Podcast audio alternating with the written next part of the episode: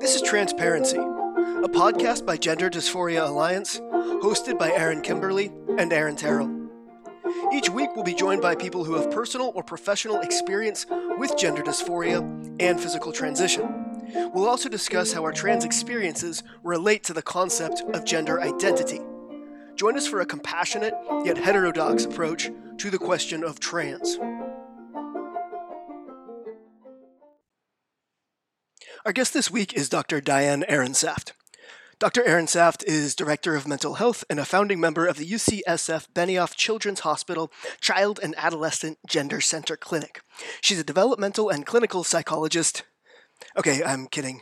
Uh, Dr. Ehrensaft is not actually with us this week, uh, but I, Aaron Terrell, recently attended the annual Trans Health Summit in San Francisco, uh, where I met up with two similarly concerned local Bay Area clinicians, one a pediatrician and the other a clinical psychologist, the latter of whom uh, managed to record every session of the conference she attended. Um, what you're about to hear is actually that audio in full, along with commentary by uh, myself, Aaron Kimberly, and the aforementioned clinicians uh, who will remain anonymous for professional reasons. Um, this is the first in a multi part series where we will bring you into the room uh, of the recent annual Trans Health Summit.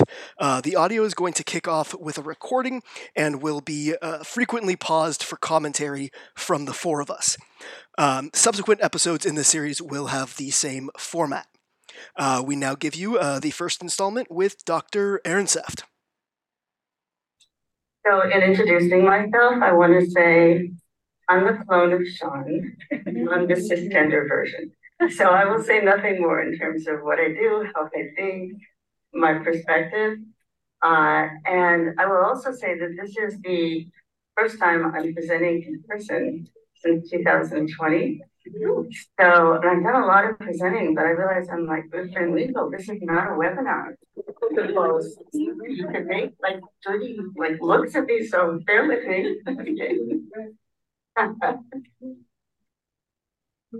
so I have no disclosures and conflicts to disclose.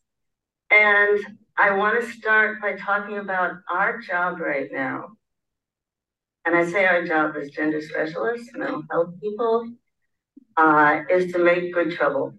We are in troubled times, and it is time to make good trouble. Um, I myself am a youth provider. I have a target on my back wherever I go. I think I save the emails I get. I do not respond, but my favorite one was uh, the subject matter was you fucking pinko commie tripe. So I'd like to introduce myself and you can figure out what a tripe is. Um, so, um, so I wanted to just talk about how good trouble comes up everywhere. Ironically, I'm supposed to be at a psychoanalytic conference in San Diego today, but I'm here instead. But I was involved in organizing a panel on preschool children, or I was asked, um, I didn't organize it, I was asked to be a discussion. And there were back and forth emails and this is an input from one of the planners. And this is um, for the Association of Child Psychoanalysis. I think it is not useful to use the term trans for preschool children. This flies in the face of how we analysts think about development. Trans, a term originally used in describing late adolescents and adults, implies an organized character structure which pre latency children haven't achieved. So here's a response from one of the planners. That would be me. Self-disclosed, I'm trained psychoanalytically. Quote, I know many prepubertal trans children, so really, they do exist. So I want to start by saying they do exist, but they are not short adults. So in order to do this work with anybody who is in the process of child development, you have to know child development. And you cannot just extrapolate from what you know about adults. So that's what we're going to do for this next hour is we're going to do child development and gender. So here's our theme. Trans and gender diverse children do exist. Our job is to treat them well and protect them from harm. Our mission is to promote gender health in all children, no matter what their gender. And here they all are. So I want to go now, and also let me start myself self-disclosure. I, I wonder what she meant by that, to promote gender health in all children. It's kind of a kind of a curious thing to say. Well, as as we'll hear, she's assuming that everyone has a gender identity. Right? And so that needs to be taken care of. Um and we don't know what it is until the child tells us what it is yeah there's just yeah uh, uh, uh, no way to to differentiate which one of those those children need medication to achieve their their true gender she never gets into that but anyway yeah let's carry on she also doesn't she just says uh you know pre-pubertal children uh trans children do exist Right. She doesn't. Ex- she never says why they or like how how she's determined that, or basically address any of the concerns about you know developmental psychology that the you know the emailer raised. It's just like, well, I know they exist, so tough. Yeah. And she's and she's not doing anything to define what she means by trans because right. I mean there's definitely gender nonconforming kids. There's definitely kids with gender dysphoria, so what is she what is she identifying as a trans kid? She she doesn't even attempt to to define that. She just seems to assume we all know what that means. Yeah. When i and- first heard her say that at the conference and she read that email out i thought that makes good sense to uh-huh. me you know like how is she going to answer that question? You know what yeah. is she going to say? And actually you know she just basically said well i'm a i do know kids like that but you know she didn't offer any any supporting evidence for how she determined them to be. Mm-hmm. Well, she seems to conflate um, gender nonconformity with being trans. Right. Right. Right. You you think that's what she's doing, uh, uh correct? Just Even like that's acceptable language now, right? That's what the APA, the people on the APA task force stress too. That language changes um, and now the acceptable language is um, trans and gender diverse individuals. Um, right. So it, it's that distinction is being made, and yet, as we'll hear, she makes no actual distinction. I don't think anyone does. Mm-hmm. Anyone at the health summit between. I mean, if you're gender nonconforming, then you're trans. Yeah. Right. All right, let's carry on.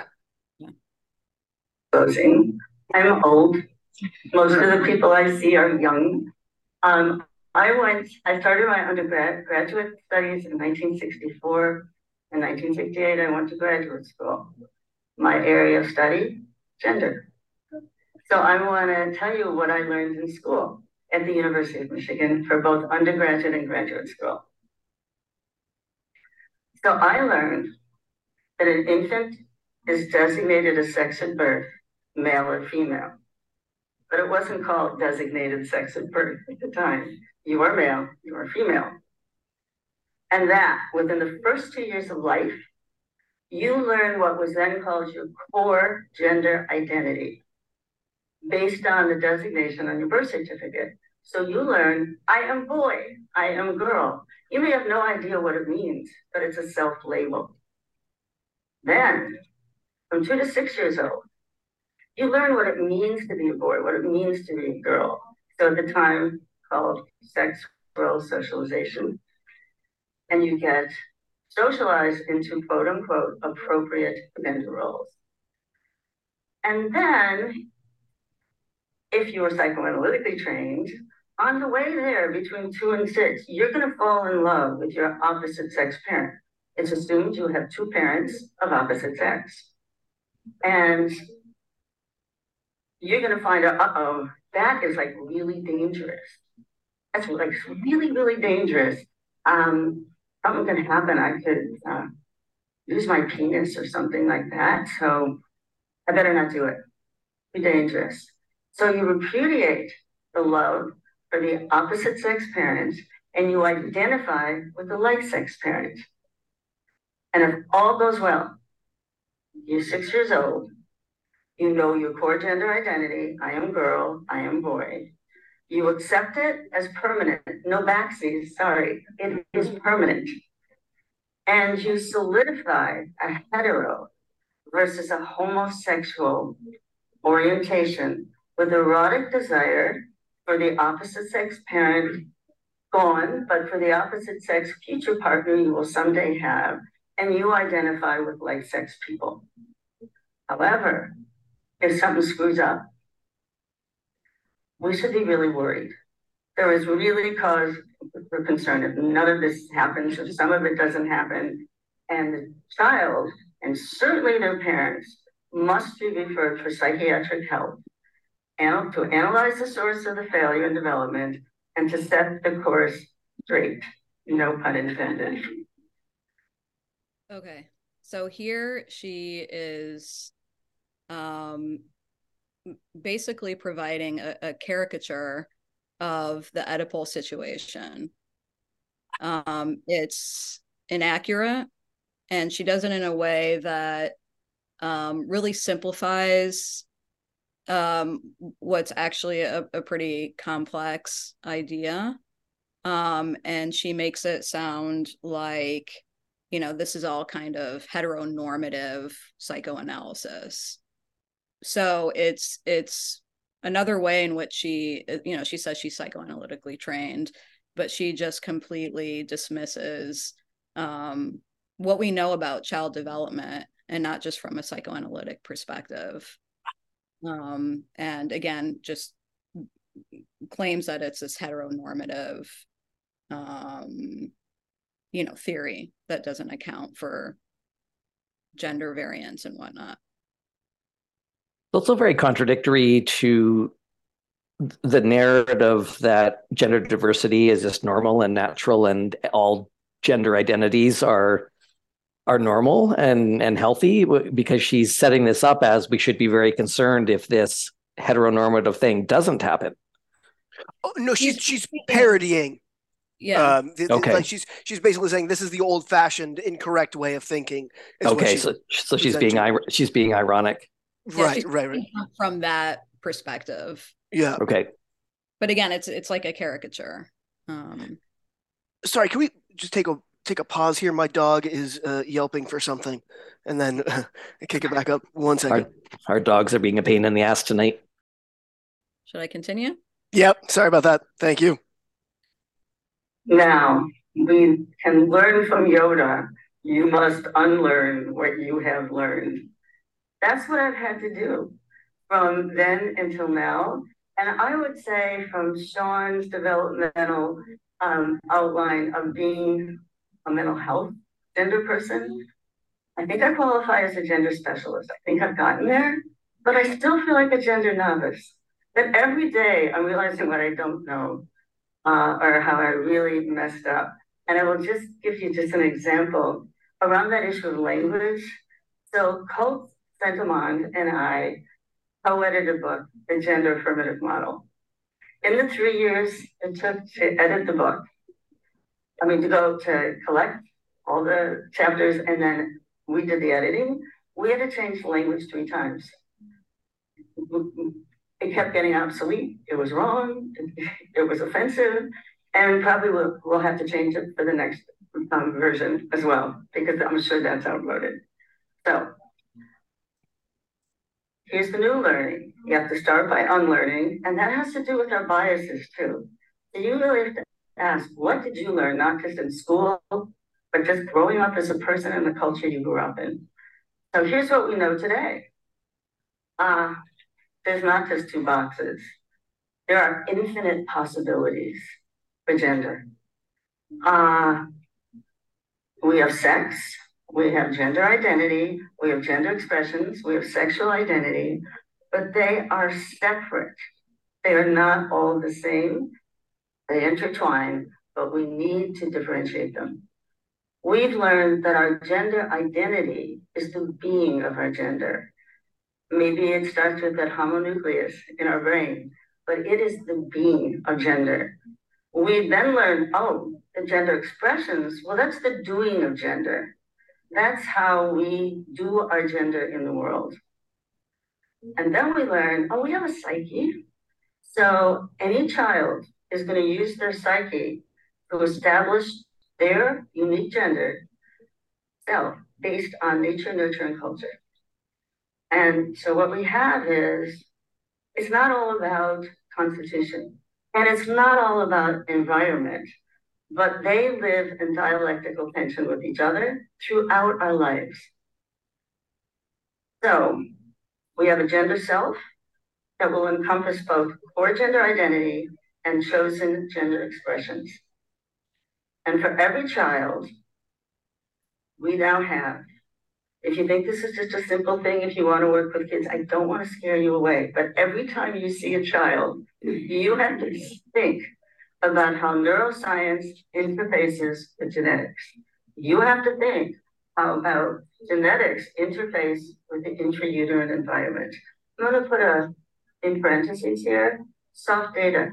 There appears to be a correlation between having some using some form of reproductive technology to conceive a baby or gestate a baby and gender diversity in the child. Uh, we're trying to explore this further with research, so I can't say we have the, we have soft data.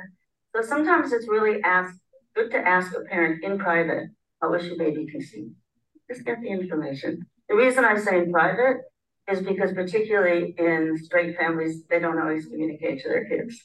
So you want to make sure that you're not leaking information in front of a child. But if you can, get that information.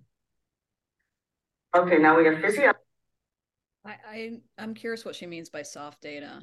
Yeah. What, what is this correlation she's talking about? Um, you know, I haven't read everything there is to read, but I haven't seen that. Yeah, I'd never heard of that until she until she mentioned it, and I'm also wondering. Um, so if that's true, so if there is some sort of correlation there, um, wouldn't environment be more of a? I don't know. I just I just feel like there would be environmental reasons that uh, either of those two things would uh, present. Anyway, that's yeah. Or she has some sort of notion of um, I don't know, that somehow IVF leads to some sort of genetic differences. I I don't know. It it doesn't make sense. Right. She says it's very important. I've ever heard of. She says it's important to basically determine this, but why or what it means or how that could happen is not specified. Right.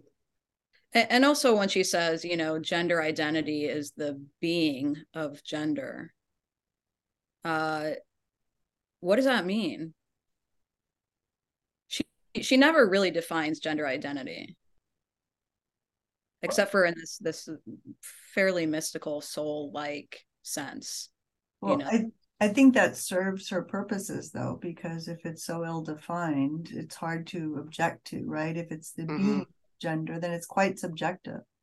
And it's whatever anyone feels and says about themselves. So um hard to um it's hard to test for that or yeah unfalsifiable. Right yeah. exactly yeah. Technology and the organism interface with environmental provisions and then we have socio-cultural political landscape both wrapped around and is also pushed in new directions by all the aforementioned forces. And that is what i call the gender web so I'm going to tell you about the gender web. I made it up. And I made it up because at the time we were all talking about the gender spectrum, I thought that's great. There's variations and you know different colors along the line. It's linear. And it was always male over here, female over there. And I thought, that's not an abacus, it just isn't like that. So I was actually looking out my window one day and I saw a spider web. And I thought, ah, I think that works. Why not think about this? Why not think about a web that spreads in three dimensions, not just two, and that every one of us in this room has a unique gender web that weaves together nature, nurture, and culture. Now, again, that's only that's simple. Nature, nurture, culture. Can we move on? Oh no. Here's all the individual threads. You've got your chromosomes. You have your hormones. You have your hormone receptors. You have your gonads and your primary sex characteristics. You have your secondary sex characteristics. You have your brain. You have your mind. You have your intrauterine environment.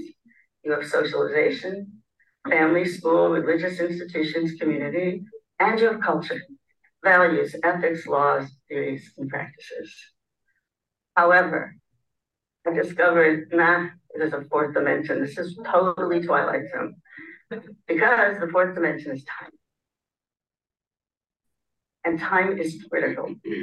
So every individual alters the gender web as they weave together nature, nurture, culture over time. So it doesn't stop at age six, and it doesn't stop at age 70. It's your whole life. And if, as Sean was inviting us to do, take a look inside at your own gender journey. It doesn't have a stopping point. So keep looking. Now, let's talk about the gender web and fingerprints. Just like fingerprints, you look at everybody in this room, nobody has the same fingerprint. Everybody's fingerprint is unique. However, the one you're born with is the one you're going to die with. And that's where we part ways because our gender web is going to change. Our fingerprints won't. So we're both just like, but not at all like fingerprints when we think of the gender web. Now, what about adults and a child's gender web? So we're talking about parents, caregivers, professionals, teachers, whoever it may be, us. The gender web is absolutely each child's personal creation. Belongs to the child. If the adults grab the threads, they're going to mess up that kid's gender web, and they're going to leave this child feeling all tangled up and captured in what I call a false gender self. One you have to present to the world that's not really you. Now, if on the other hand, you are a wonderful parent who facilitates your child weaving their own personal gender web, not based on your dreams, but based on theirs, that child's going to feel supported, expansive, and they can construct a true gender self, which is your authentic real, right in the middle self. Now, this is one of my favorite studies, which Sean made reference to. It's the Pulse study, uh, and it was done by Jake Klein and Associates in Toronto a while ago. But what is so wonderful about this study is look at the differences when your uh, youth has been supported versus a youth who has not been supported in their gender and the most and the blue is supported, the yellow gold is not supported. The most compelling statistic in this grid is the suicide one, attempted suicide. 57% in youth that were not supported, 4% in youth who were. We'd like it to be zero for everybody, but the difference between 4% and 57 is remarkable. Another one is, if you look at just the second one, your mental health. Very good when you're supported. Really not good when you're not supported. So it simply says, with data, support your children. But support for some people means, of course, I'm going to support them. I wouldn't let them be one of those weird folks who's going to get beat up. We're talking about acceptance. That kind of support we're talking about. Now, let's talk about best clinical practices when you have before you a transgender or a gender diverse child. Essential therapeutic tenet about gender for anybody, but particularly in work with children, because we tend to speak for them.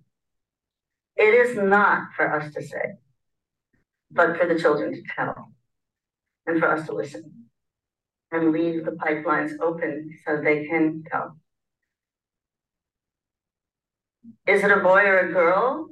I don't know. It can't talk yet. And that is why many people are doing gender neutral or gender free parenting right now until the child can tell them what the gender is. They know the sex, they often don't tell anybody else, uh, and they see where the child lands and let the child speak for themselves. Now, our therapeutic task. It's really simple. All we have to do is get a youth gender in focus. Our therapeutic goals. We want to facilitate that true gender self, the authentic one. We want to alleviate gender stress or distress, gender noise. And I just want to underline what Sean made reference to. The overdiagnosis of ADHD in all children today, but particularly in children who have a lot of gender noise going on, is ridiculous. So when you see in our clinic at UCSF, you open the chart and I can say a majority of the kids already have a diagnosis anxiety, depression, ADHD, anxiety, depression, ADHD. Substitute gender noise, gender stress for the majority of those kids as the root of all of that. And it's not ADHD. It is gender noise inattentive is what I would use as the diagnosis. You have this uh, we obviously opted to do the Ehrensaft uh, video as the first installment of the series, just because she's kind of a uh, you know gender woo superstar. Um, but now i'm realizing she's referencing a lot of uh, of sean Giammattei's uh, talk which we will do uh, a, a, later episode of but um, he went right before her and he's talking about gender noise is basically the way he's describing gender dysphoria like kind of like you know um, uh, I, I don't remember exactly how he described gender dysphoria, but he ultimately just called it gender noise in the end um, as a way to describe it. And that's what she's referring to uh, uh, when she says, you know, basically we can get rid of all these other mental health diagnoses if we just basically realize that it's all gender noise. So again, everything is gender. Like, yeah, that's the the the the, the one answer to all psychological distress is is gender it's hard to know how to even come up with counter arguments because I, I, like the whole thing like i remember studying queer theory back in the 90s and it was all about just learning the language and recycling it. And you would get an a. Like as long as you've you know learned all these big fancy words that judith butler is is using and you string them along in a sentence and then send it to your professor you're going to get an a. And and you're not saying anything. And, and i feel like that's what she's doing. She's saying absolutely nothing but using the lingo of of the community, right? And it, so it's so hard to even know, like, it's so disorienting. It's a very disorienting use of language. It sounds very sciency too, the way she strings words together, the way she talks about all these different potential contributors to one's gender identity. It sounds like she's putting together a really strong. But then when you actually look at what she's saying, it doesn't it doesn't really add up to anything. It doesn't. And this whole idea the whole ideology rests on that right? It's like if i just say things that are really confusing and i've got letters behind my name you're just if you don't understand it's just going to make me seem really smart. Right. Yeah. right? Really when actually she's saying absolutely nothing. But that's that's really how this whole movement works is by just stringing a bunch of really big words together disorienting you and making you feel like you're just dumb if you don't get it when really there's nothing there's nothing to get. There's no substance at all in what she's saying. But and you can kind of see it with this metaphor for the gender web which she admits right at the beginning that she made it up. Um and and it kind of goes to the heart of what seems to me like a really big paradox built into this whole idea which is she repeated several times this true gender self right? This I, this notion of a true gender self and that's our job is to help the child find their true gender self. And yet at the same time she talks about how it changes over life right? Mm-hmm. it's malleable. So how exactly mm-hmm. are we supposed to land on that true gender self and help the child manifest that in the world? How does that work? It just seems inherently contradictory to me. And she also says one of the one of the one of the weaves of this web is uh, nurture, right? So it's nature, nurture, culture, and time, right? Uh, you know, nurture being a big facet of that. But at the same time, if you do anything to interfere with your child's gender, you're gonna fuck them all up. You're you're you're getting them their their gender web tangled. But I'm sorry, isn't isn't that nurture? Like isn't that one of the facets of the gender web? You've anyway.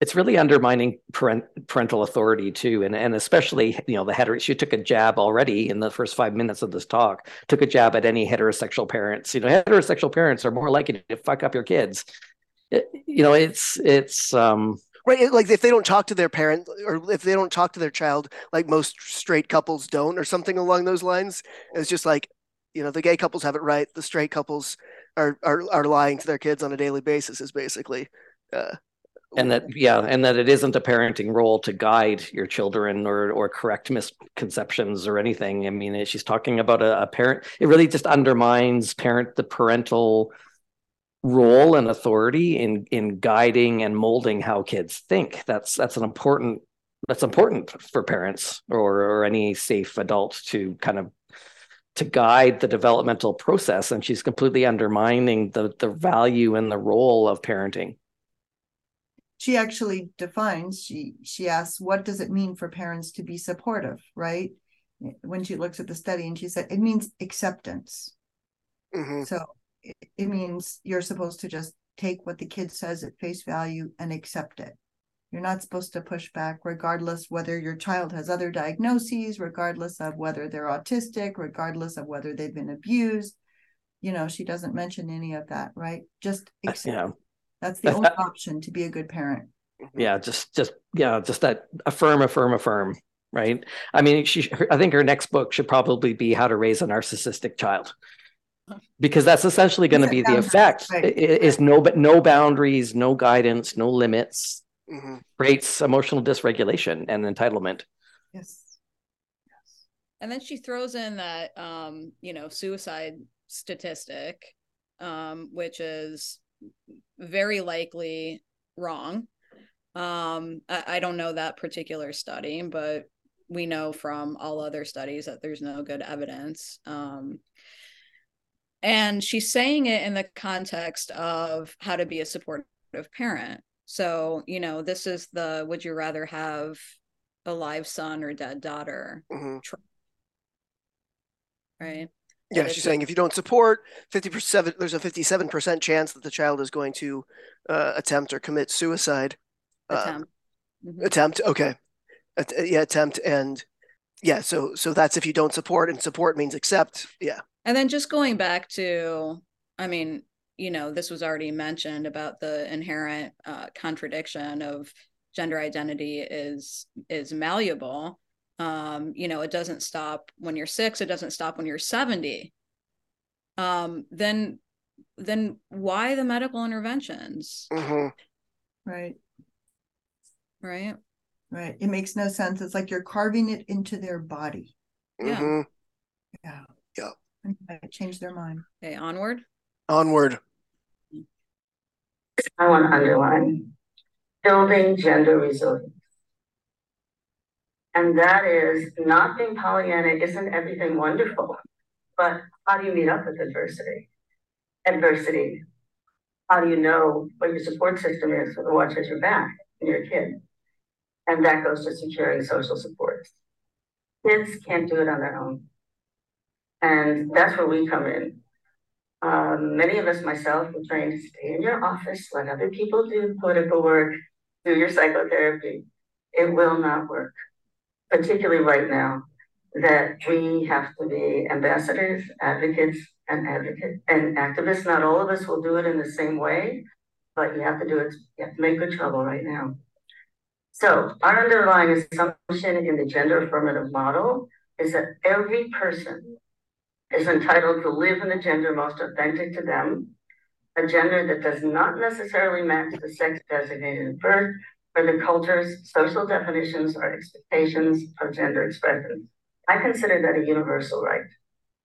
I think we have to be culturally sensitive, but I think this is the right of anybody who's a human being. And we call that gender health. But she's talking about gender nonconformance right or she she's just saying that you know in an ideal world um you know boys and girls could dress how they want act how they want have whatever interests they want and that you know that would be okay and acceptable. Um but she turns that into being trans. They they always lump those two things together. It's it's um any any any um, aversion to medicalizing children is an aversion to gender nonconformity in children. Um, it's contradictory, but but but they always you know it's how the, how the campaign uh, works so well is just by automatically lumping those two that that yeah seem to mm-hmm. on their face contradict, but it's just bundled together. And she's saying that you know we have to be ambassadors, advocates, and activists. Mm-hmm which is an interesting thing to say at what's supposed to be somewhat of a scientific conference. Mm-hmm. Um, and it just implies also that, I mean, it's one thing to do activism outside of the therapy room. Um, but you know, there's a, a, a big question about whether we should be doing activism inside the therapy room.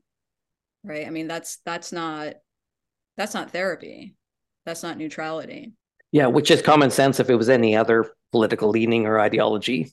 I mean, that would just be common sense, right? I mean, we're told don't bring your politics, don't bring your religion, don't bring you know th- these things into the room with with a patient. So how is this how is this topic any different? Like it's i wouldn't try to indoctrinate my patients in a christian faith. So it it's not appropriate to bring activism into the room with with the patient. But when you bring this belief system into the room and that's your starting point then you of course you run the risk of making your patients sort of you almost sacrifice them on on this uh belief system right like you're not thinking about what is in the best interest of this young person in front of me you're thinking of okay this is what i I'm trying to make a point here. So this must be the only possible solution for you, given mm-hmm. my belief system that I've accepted. Mm-hmm. And if we look across cultures, I mean, there's naturally occurring phenomenon that just occur in in human in humans, and but when you look across cultures and over time there's different ways of understanding these naturally occurring phenomenon and integrating it into societies. I mean gay and lesbian people in samoa look very different than gay and lesbian people here in north america.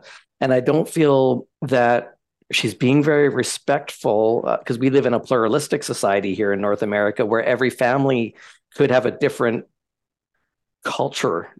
Mm-hmm. and she's not really talking about working with families and working with the child's natural environment to make sense of this you know perhaps very organically occurring gender nonconformity. And what does that mean within the context of that family and that community that the child lives in so it's really a type of colonization that she wants to sort of force her way of thinking into the the family and the community culture without exploring with that family well what does this mean? Like what does gender nonconformity mean within your culture? How do we integrate this within your culture in a way that might be mutually you know satisfactory to the child as well as the family? And that's what true support is when she's talking about children who aren't supported are you know tend to feel more su- suicidality and that's and that's true if we're talking about true support if we can't find a way of integrating who that child naturally is into the family system and into the cultural system. But she's not talking about exploring with the family what is their cultural system and how can how can they make sense of this without and maybe for some families that does mean medicalization and maybe in some families like First Nations people maybe they believe in a two spirit context or two spirit concept and so it it just reeks to me of this cultural colonization that we take these academic theories from queer theory and and this you know the stuff that she just totally made up and basically saying to parents well you're you're not good parents unless you believe in this concept that I've just pulled out of my ass. yep. Yeah. I think it also gets back to what you said before, Aaron, about sort of this narcissistic approach to your your child like you you know there's no context you know even though she listed that long list of uh, factors that could affect a child's gender identity, and I'm sure culture was one of them. But in fact, she doesn't put them in the the mm-hmm. cultural context. Mm-hmm. And it's very much a focus on this child. What do they think? What do they believe about themselves? And none of that other stuff matters. Everyone you can see how you can see how this approach would really wedge it come between the potentially the child and the family. If the family's cultural background isn't going to accept this one very specific way of thinking about this and the child's like yep but i do you know maybe the child is all on board with queer theory because it might sound fun and and and, and so it, i think what we're seeing in practice over and over again is families being ripped apart by this approach yeah they get very explicit uh, later on in the talks about yeah just how uh, dangerous those kinds of parents are that are uh, you know opposing medical intervention. And and I, I just want to say one more thing the other point um, about how political it it sounds what she says like the need to to make good trouble. I mean it sounds it's so hubristic to me. Like mm-hmm. We're you know our job we're saving the children we're saving the world. This is you know it's it's um and there's also this false humility like i'm a gender novice and yet the, she clearly doesn't consider herself to be a gender novice. She has this whole theory i'm learning every day but but like what is it what is it she's making it up more and more every day. and and what does it mean that okay we're just i learned all this developmental psychology and i'm throwing it out and you know i wrote this book and the the pronouns all the all the, the the language changed three times we had to keep writing it because we were offending people what does that say about how those words reflect actually the reality of what's happening? That you have to keep changing the words. Like, so how does it, how well can it actually reflect reality if that's what's happening? I don't know. It's reality is malleable. It's a reality journey. right. Reality is expansive. Yeah. And yet we have these bodies, you know, these real bodies. So they're very inconvenient yeah mm-hmm. as a physician i deal with bodies so real bodies Yeah, here's a challenge that's all very fine and good you have to be an eye that watches you have to be an ear and most importantly you have to be a mirror you are one of those external mirrors and you could make it the best of times or the worst of times for a child depending on what you mirror back in your mental health work whatever work it is. You say, I say, oh, just listen to the kids. Well, how the hell are you going to know what they're saying? Some of them don't talk at all. Um, and somebody, some say, I don't know, or can we just not talk about this? And I will say, I was trained psychoanalytically that you wait till the child brings something up. You never bring it up. Well, let me tell you, you could wait till, wait till hell freezes over because a child by age three may have already gotten the message. Uh, we don't talk about such things, or if I do, I get the look. And I don't know who this lady is, so no. So, therefore, it's important for us whenever we do any kind of assessment to include gender. You know, we look for anxiety, we look for depression, we look for how do you feel, how tall you are, whatever it may be just routinely ask about gender. That's routinely. And if she doesn't want to talk about it, that's information. So here we are, the eye, the ear, and the beer. I think we all probably brain exploded at that one right there. Uh, so she's basically saying, I was trained, you know, uh, that you never uh, bring something up. You know, you wait for the child to bring it up. Well, the child's not going to do that. She's she's informing us, and uh, every child needs to uh, talk about gender. So basically, you always bring up uh, uh, gender and ask them anyway yeah let's just put the idea of gender identity in in every child's mind right is basically what she's saying right i know they're thinking about it and i know whenever they talk about it at home they get the look and so they feel like they can't talk about it but here's a safe space where we're going to talk about gender. Even if they say they're uncomfortable or they don't want to talk about it it's important that we talk about it. Yeah and if, well, if I mean, talking about it that's material right? They're either suppressing it or repressing it or something but it's it's certainly there. There's no doubt about that. I mean it it reminds me of the role that therapists played in the false memory um, contagion that happened right? I mean people are so highly suggestible and and therapists played a huge role in in the, in various social contagions in the past. And that that's that just really to me that's just really glaring in what she's saying here that she's she's inserting ideas and going looking for things in these children that could create something that had wasn't there and maybe would never have been there had she not inserted it just like a false memory yeah mm-hmm. and she was a prominent uh, uh, uh, satanic panic yeah yeah she obviously didn't learn a damn thing from that but it's no. a little ironic because right before she says that she says your job is to be a mirror right uh-huh. so I'm, I'm curious is is that the therapist's job i mean what do you guys do in therapy are you mirrors or are you what what is what do you I thought she was talking about the parent. I thought she was she ref, I, I thought she was saying that the parent is supposed to mirror. Maybe I I missed it. was talking about the therapist. Okay. I'm not sure, but but I I I mean we we we reflect I mean, you know, that that's one thing that we do among many things is reflect the patient back to them, right? But that doesn't mean affirm Mm-hmm. That means more. Okay, you're you're saying this. Right. It's more like active listening. Yeah. To, to paraphrase back what they've said. Right. And I think of it also as asking good questions, maybe to help them better understand. I, I don't know.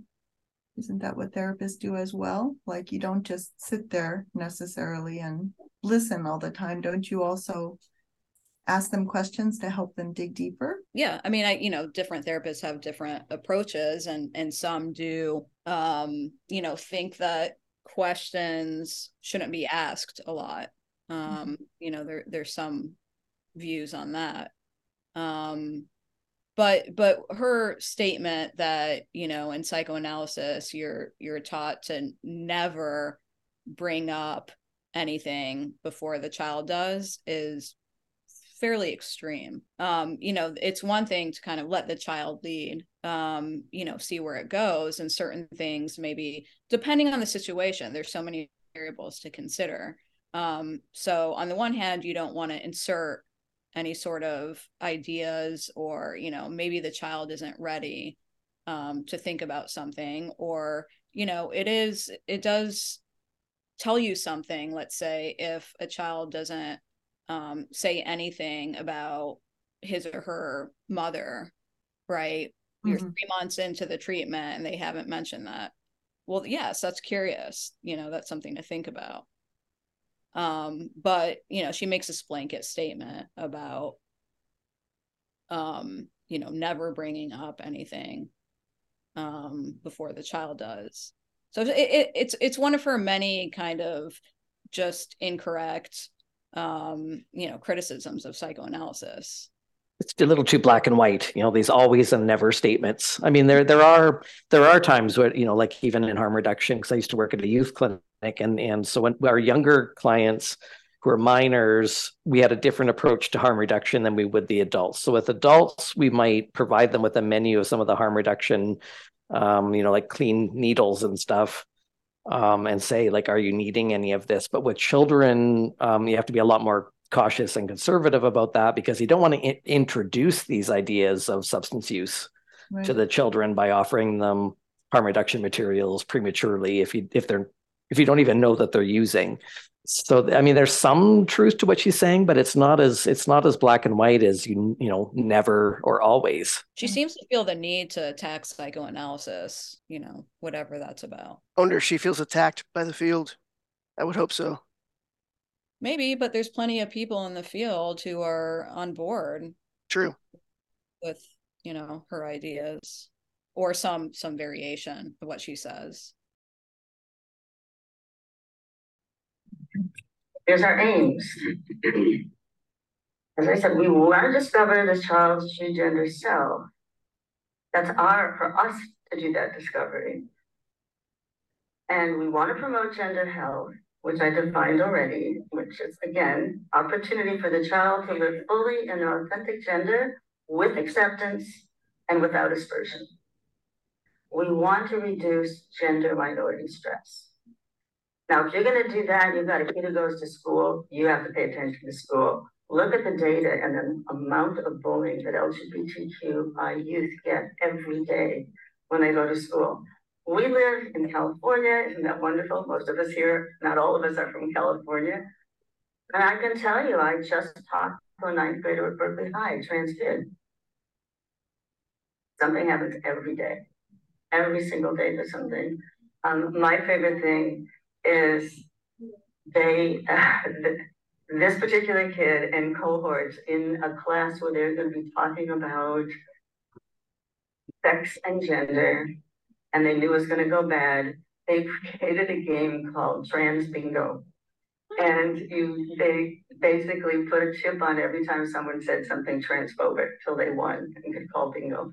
So you could pass it on to any of the kids who are um, you definitely want to uh, strengthen a child's gender resilience. And that involves certainly the supports around them, but sometimes they need what I call their own psychological toolbox. Sorry, strengthening the child's uh, transgender resilience, encouraging this idea of looking for uh, uh, acts of transphobia in, in sex Berkeley. education class. In Berkeley. yeah, in Berkeley. yeah, yeah. Yes, that's strengthen the resilience by eliminating anything that they could find the least bit uncomfortable or offensive. right. Yeah. I mean, I was a very extremely gender non-conforming kid from an early age. My parents would tell you this. There were times when I tried and made an attempt to be less gender non-conforming, but I was very uh, people thought that I was male for large parts of my childhood. I was put on the boys baseball team. I was bullied sometimes, but definitely not every single day. Mm-hmm. And this you is would, in very rural Canada in the 80s. Very rural Christian farming community, yeah, in the 70s and 80s. So I don't really buy. I don't really. I, yeah, I don't really buy it that these kids are being bullied every single day. You know, just because of their their gender. I mean, maybe because they're hypersensitive to, maybe because they're not resilient and they're offended by every little sideways glance or that was very much the theme of the of the conference was um, just like obviously the tone has to be we are so put upon and so oppressed and this is where like gender minority stress is such a problem um, and and it all leans upon having to uh, having to comb through every single interaction every um, you know to, to look for situations where you're being uh, uh, transgressed upon. Uh, we were talking about that there in person. Was like this in itself is just horrible for somebody's mental health to always be looking for for situations where you're being yeah uh, uh, transgressed upon. Again, yeah, that ninth grader in Berkeley High School making a game about transphobia in the sex education class. It's like you your your whole your whole inner world is looking for it, it, it's a, it's encouraging it's encouraging hypervigilance and paranoia yes mm-hmm. yes and people are getting frustrated i mean i believe i do believe that people maybe there is more pushback on everything trans in the classrooms these days because everybody is getting frustrated with having this stuff That's fair. you know these these ideas and everything trans and this obsession with I mean, if these kids are having to play, you know, trans games and are learning about gender and sexuality, and and if the teachers are really promoting this in schools and it's frustrating people. And and so maybe there is more pushback in the classrooms but that's not because of it's not because of true transphobia or or discomfort with with um, gender nonconformity. Because if, if that was the case i would have been bullied probably more than i had been. But if I was going to school every day, you know, trans, trans, trans, trans, trans, and, and, expecting special treatment and getting offended by everything that everyone was saying, I probably would have been bullied a lot more than I was because people are frustrated in, with this cultural climate and the obsession with everything gender. Yeah. I think most people are supportive even when they don't understand. I mean, and, and even like when I say I was bullied, I mean, there were a few incidents where I would say it was true bullying, but most of the time it was just people trying to make sense of it, right? I mean, yeah. they would so they would make a comment like, "Are you a boy or a girl?" or "Why do you look so yeah. much like a boy?" And and it, it was just because I was different, and it was something they'd never seen before, and they were trying to make sense of it. I mean, that's not bullying. That's just that's just human nature. Yeah. now it's committing a genocide. It is, but it's very hard to imagine that this would be going on at Berkeley High School of all places. I mean, and there's so many trans kids there. I mean, I recently read an article. You know, there was an issue of their local, the Berkeley Jacket, the their, their newspaper, and it was dedicated. You know, it was like one trans topic after another. Mm-hmm. You know, so, what can they do in a situation that works for them? Some kids are very extroverted, and they have no trouble saying, Oh, for God's sakes, haven't you ever heard of a girl with a penis? What's wrong with you? And they walk away. Other kids shrink in fear and they're very introverted. And so we need, they need a toolbox. The other kid needs a toolbox, you know, to kind of don't just say fuck you. There's another way can kind of communicate what you're feeling. But toolboxes. And this is where working with parents is so important. We can do that in therapy but the best people who really can help kids are their parents at the end of the day when they're thinking about the day and what to do the next day. But we should just all do it collaboratively. And the kids come up with their own that are smarter than any that we come up with. Let's put in the this in the box. Okay. So again, I want to talk about supporting the caring environment so the environment can support the child. It's just like on the airplane, you know, they tell the parents you put the mask on first. One thing we have forgotten about is grandparents. The most moving work I've ever done was running a grandparents group through Gender Spectrum. And it started spontaneously at one of the Gender Spectrum uh, family conferences where it ran through Sunday. Late Saturday afternoon, Joel Baum, who was running the, the, the weekend, said, We have a problem. We have all these grandparents who come. And they said, There is nothing here for us. And so the to me is, could you run a grandparents group tomorrow? I went, well, mm-hmm. I've never done it before, but sure, why not? It was standing room only. And it was so moving. And it had morphed into then an online grandparents group, which I did, and it's now self-run. They don't they want to do it themselves. And hearing grandparents talk to each other and really and, and they're not all on the same point what I call the acceptance spectrum, and that is a spectrum. Um, and they work with each other, and it's really beautiful to see. So do not forget grandparents and, of course, parents, and don't forget siblings. They are the best of worlds, or the worst of worlds for a trans kid. Like in one situation many years ago, where this child did not disclose to others that she was transgender, except when her friends came over and her little brother would go, You know, my sister has a penis. So you want to work with that sibling and help them support their child better. I mean, their, their sibling better. Okay, so now I'm going to do this for both children and adolescents because Jack isn't here today and he was going to do the adolescents. So Sean and I are kind of covering for both of us. Um, I mean, for, for Jack. So here's a laundry list. These are your these are the kind of challenges, and I would invite anybody to add to this list because it can go on and on.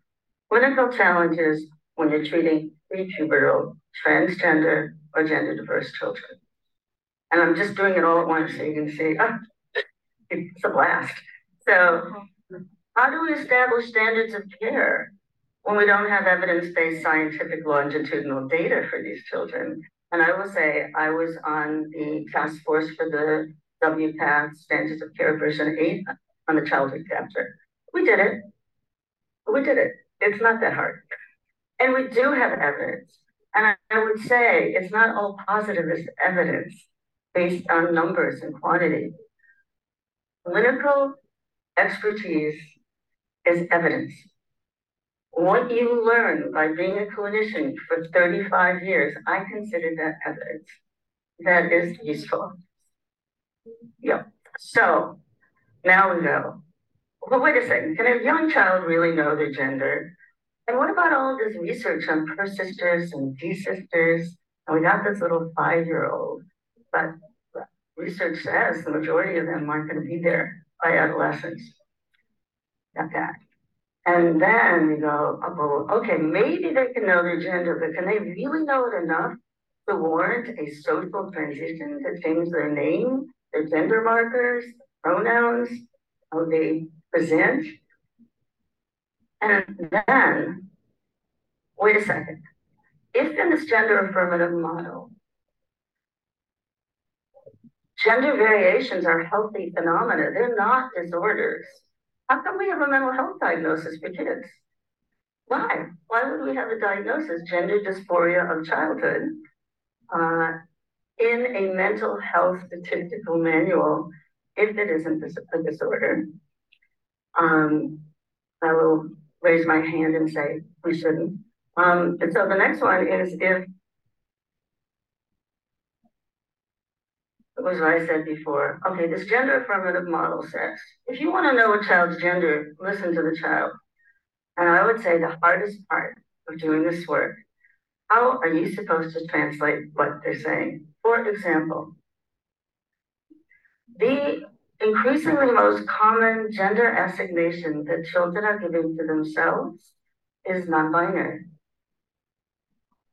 But if you ask what that means, just like Sean was saying, you know, it's kind of hard to tell somebody what your gender means, but either they're stumped or you hear a thousand different explanations of what non-binary is. I think it's wonderful that basically if we boil it down, it means we don't believe in two boxes. That's the main thing. So we're not going with the two box stuff. You guys, I don't know why you did that, but we're not doing it anymore. But then we have to find out for this child, what does it mean? And that's the artistry of doing the work because every child's a snowflake painting their own canvas to mix up some metaphors there. Okay, now let's talk about adolescence. Now we get puberty and beyond. Again, last here. Huh. We're being asked to weigh in on medical decisions we're not trained to do that. You know, we're not upstairs in the medical you know, program. We're down here in the mental health program or next door in the medical program. And how are we supposed to weigh in on whether a kid should have puberty blockers, gender affirming hormones, gender affirming surgeries? And then it's okay, kids are really fast moving organisms. There's a lot going on. There will be change over time. Brains change, development changes. And how are we going to differentiate an authentic gender articulation from gender as a solution to another life problem or a symptom of an unrelated psychological disturbance? And I just want to put in parentheses it's easy. 95% of the time, it is not driven by other things but it can happen. So we need to know how to differentiate that and pay attention to it. How did she get that 95%? I think she pulled it out of her ass, but uh, but it's it, it's remarkable that she's asking all these good questions like she's putting up all of the you know all, all, all the all the legitimate you know concerns about the affirmation only approach and then she just sort of either doesn't answer it or just let it bats it away like well 95 you know that sure that's a valid concern but 95% of the time that's you know it's it's it's completely unrelated. Yeah where is that 95% coming from? Yeah yeah. It's like she she intends it as um to provide an instruction manual basically. Like these are questions that people are asking right? Stupid questions that people are asking and these are the obvious answers in in like I think in two two instances she pretended to give an obvious answer, like with the whole, um, you know, why are why are we giving a mental health diagnosis to gender nonconforming children? She's like, got an easy answer. We shouldn't, or something along those lines.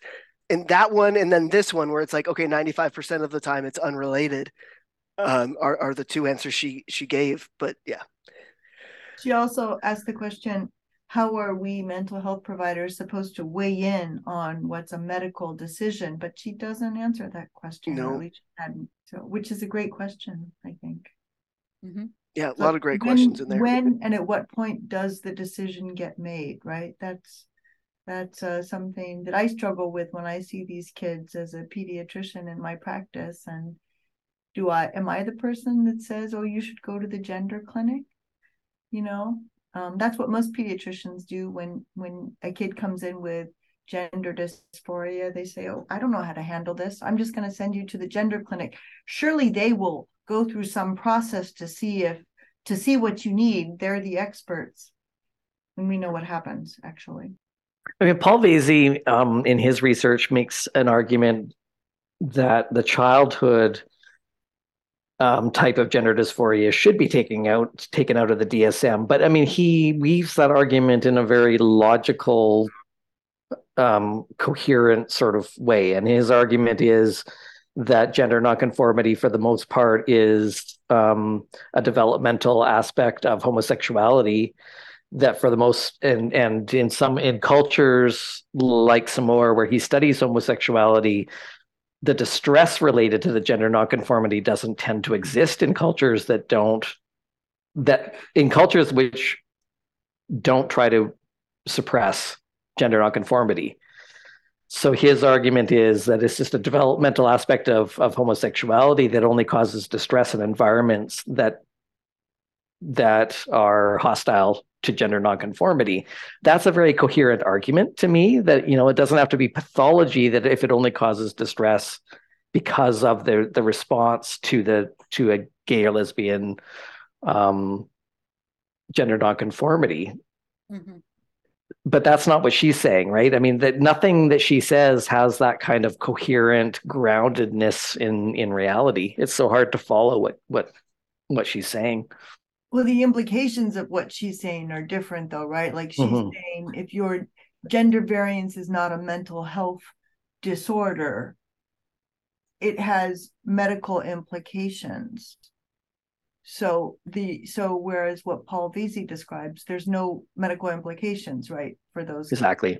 Yeah, because in, in Samoa, the, it's he, when we talked to to Vasey, he said it's actually very unusual for Samoans to medicalize why would they like it, it right. serves no purpose for them because they can just openly be gender nonconforming right. and, and that's a much healthier model in my, in my mind i mean i know right.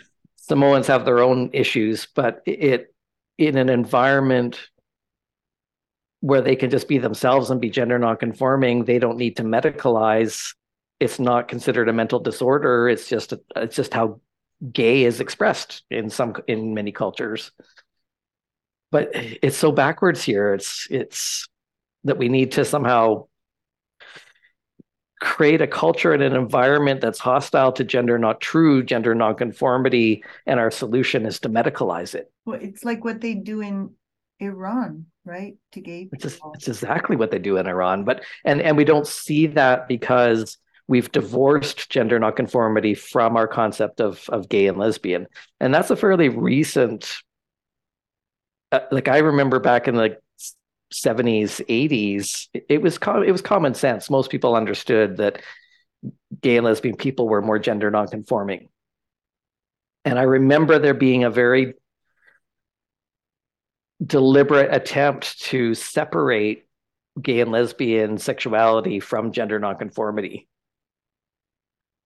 back in like late 80s, early 90s and I think I think AIDS had a lot to do with that. I've said that, that on the podcast before. I think AIDS probably had a lot to do lot to do with that because it was a lot more common for very highly effeminate gay men to have sex with straight men.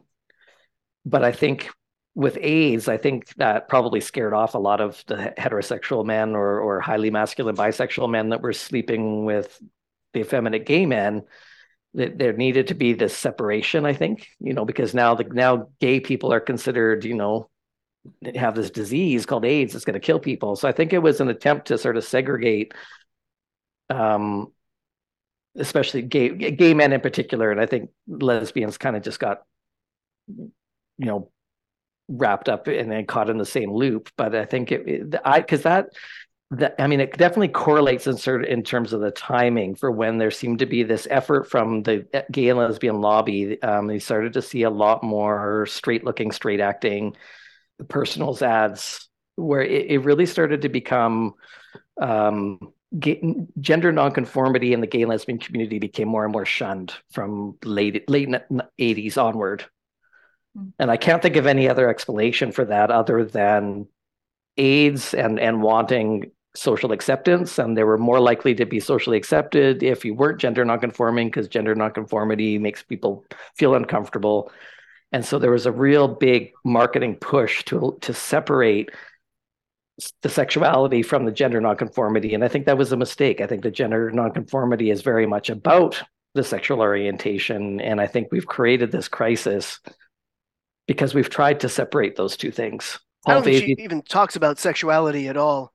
She doesn't, and that's exactly what this queer theory movement has done. Because now they're saying, well, no, all, you have all these trans people that are it, trans. They say is completely separate from sexual orientation. So you have trans and, and, those trans people can be of any sexual orientation. So they've they've completely divorced gender nonconformity and gender dysphoria from sexual orientation. And I think that that I think is a deliberate attempt to discredit the Blanchard typology because the sexo- sexology research very much sees heterosexual gender nonconformity and homosexual gender nonconformity as two completely un, un, separate, unrelated things. And I think when you have the gay and lesbian community saying, well, we want to disown gender nonconformity, and you have heterosexual men with autogynephilia saying, well, we don't want people to know what that means and what that is. I can see from a political point of view, let's whitewash this whole thing by completely s- separating our concept of trans from sexual orientation. I don't think Diane Ehrensaft understands any of that, to be honest. Probably not. Just... Yeah, we kind of got off on a tangent. And I'll just give you one example. It was a child that brought, was brought to me at age five. She had never shown any indication that she was exploring gender in any way. There were no breadcrumbs. Came home one day and said to her parents, I'm a boy. Cut my hair. I want Oshkoshes. That's all I'm going to wear is Oshkosh overalls from now on. They cut her hair. She got her Oshkoshes. She didn't change her pronouns yet, but she insisted. And the parents said, it doesn't make sense. Yesterday she was all frills well, you know, it happens. So I spent a year with this child, and this is what I discovered. She couldn't sit still in class. She was in a public school in a very wealthy community where everybody was so well behaved. And she noticed that when boys acted up, it was, you know, boys will be boys. Mm-hmm. But when she acted up to the principal's office, and she hated going to the principal's office, so she said, Ergo, I'm going to be a boy. I won't go to the principal's office. So when we found out that she was dysregulated and could sit, sit still in class and attended to that, made a, and gave her 504 accommodations, she didn't want to be a boy anymore. And she wasn't being sent to the principal. So that was one where it took a little time, but we sorted it out. So next one. All right. You don't have a developed, fully developed myelin sheath until you're 25 years old. How are you as a teenager going to be able to make informed decisions about irreversible or only partial reversible medical interventions? And I ask you, if that's so, how are we letting 16 year olds drive? We letting 18 year olds be in the military? Really? Um, shouldn't we wait till they're 25? Okay, next one. Uh, what about this fertility issue? Can a youth receiving gender affirming medical interventions that may impede or negate their ability to have genetically connected children have the foresight to assent to this potential foreclosure of fertility? You know, when kids are teenagers, we're lecturing them all the time how not to get pregnant or make somebody else pregnant. And now we're saying, hey, you want to think about being pregnant? uh, or getting somebody else pregnant? So how do we deal with this fertility issue? Um, and does that warrant waiting until they're 30 when they can really think about having children? Uh, how about this one? What does it mean? So, sorry, I just have to comment on that. You know, she's she's saying, you know, like, oh, oh, we don't like teen pregnancy, right? I thought I thought we don't like teen pregnancy. So why are we worried about uh, interfering with, uh, uh, yeah, an adolescent's fertility? Yeah. Anyway, that's such a stretch. Something I I noticed from working with a lot of the youth, and I don't know if this is true of those that have the classic dysphoria or if it's more um, the ROGD kids. But I've noticed when I was assessing the kids, and by kids I mean like late adolescents, I noticed that they had absolutely no foresight. Like they could, yeah, we would ask them things like, like, where do you see yourself when you're 30? or 40 and i think i would have been able to answer those questions uh, and I, but they just have absolutely no they can't think beyond the present moment at all. I thought that was very unusual with that population that the and i think a lot of it is because the, the rogd kids they're they're building their identities on something that isn't embodied. Like they're building their identities on anime characters and you know so it, how do you if that is your identity that you're building it on whereas i was building my identity on the the men in my community. I wanted to be like those guys and do what they were doing. And but they're so disembodied with their identities that they they they can't think a month in advance or a year in advance let alone whether they want to be parents when they're 30 and, and some of them will actually be honest about that and they'll, they'll say well i i never wanted to be a man you know it's like i just want and uh, the the whole the whole Tumblr boy meme um, mm-hmm. that they're that they're trying to achieve and yeah and that might not be unique to the to the trans identified population that could be youth in general that are spending all their time on their cell phones and building their identities on things that aren't really based on material reality but uh, so I don't know because I wasn't I was only assessing the kids coming in for for wanting hormones. I wasn't doing the same assessment for the, all of the other kids. So maybe that's just a product of our of our time and youth in general that that they just they're kind of they're not really living in reality and they're not thinking about their future in terms of reality. I mean, I've heard heard people do like surveys of of preteen kids saying, "What do you want to be when you grow up?" And a lot of them are now saying, "Well, I just want to be a celebrity, or I just want to be rich." Like they're they're not really thinking about a future in terms of just practical realities of things like what kind of job you want and do you want a relationship or not and could be just a sign of our times interesting well, well if what diane ehrensaft said was true that the largest what did she say the largest percentage of kids now are claiming to be non-binary mm-hmm. i mean that's sort of like a obviously not connected with biological reality anyway, right? So where does that lead you to in the future? Um, right. How do you how do you envision that? Yeah. Right. It, it's kind of a maybe not exactly a dead end, but certainly uh, not a not a clear endpoint where that that's going. A lot of it almost seems like like a, a deliberate rejection of growing up, like like a, a sort of Peter Panning of oneself. Is the whole opting into the the non-binary or the trans thing is is just sort of like a yeah like like stopping uh development so it makes sense that that looking into the future is like what do, what do i envision at 30 well no i'm i'm trying to avoid that eventuality entirely by not growing up. It's very non-committal too right? It's like i'm just going to keep all my options open. If i'm non-binary then yeah. There's yeah. no limits. Yeah. Right right. And i think you also see it maybe this hesitation to grow up and like kids not getting their driver's license um yeah. as as eagerly as they did you know 20 years ago. Um and um you know just has another manifestation of you know it's it's not that exciting to grow up. Who wants that? Mm-hmm. and and i just want to say i mean what she said about comparing medicalization choices to you know um, driving a car. driving a car or or even joining the military i mean that's mm-hmm. obviously a bigger decision but and but um you can't drink alcohol until you're 21 mm-hmm. right so like it just seems I don't know. It's, it's so ludicrous. It's such a ludicrous comparison. Yeah, and she because she doesn't answer. She doesn't actually answer the concern. She's just like, oh well, we let kids do these things, so should we just stop letting them do these things too? Yeah, joining the military is, I mean, it's a big decision, but it's not an irreversible decision. Right, right. Nor is a driver's license.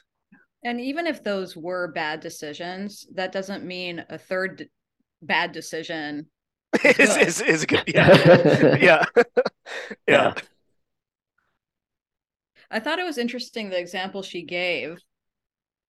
Uh, uh, the only one um, of you know the kid who the girl who was saying that she's a boy and it turns out she was only saying that because she was getting in trouble mm-hmm. You know for her behavior in class because she's a girl I, and and but Ehrensaft seems to be incapable of applying that same logic to so many other kids who are trying to, you know, adopting a trans identity because they want to opt out of their sex because of the way that they're, you know, especially girls. Right. Yeah.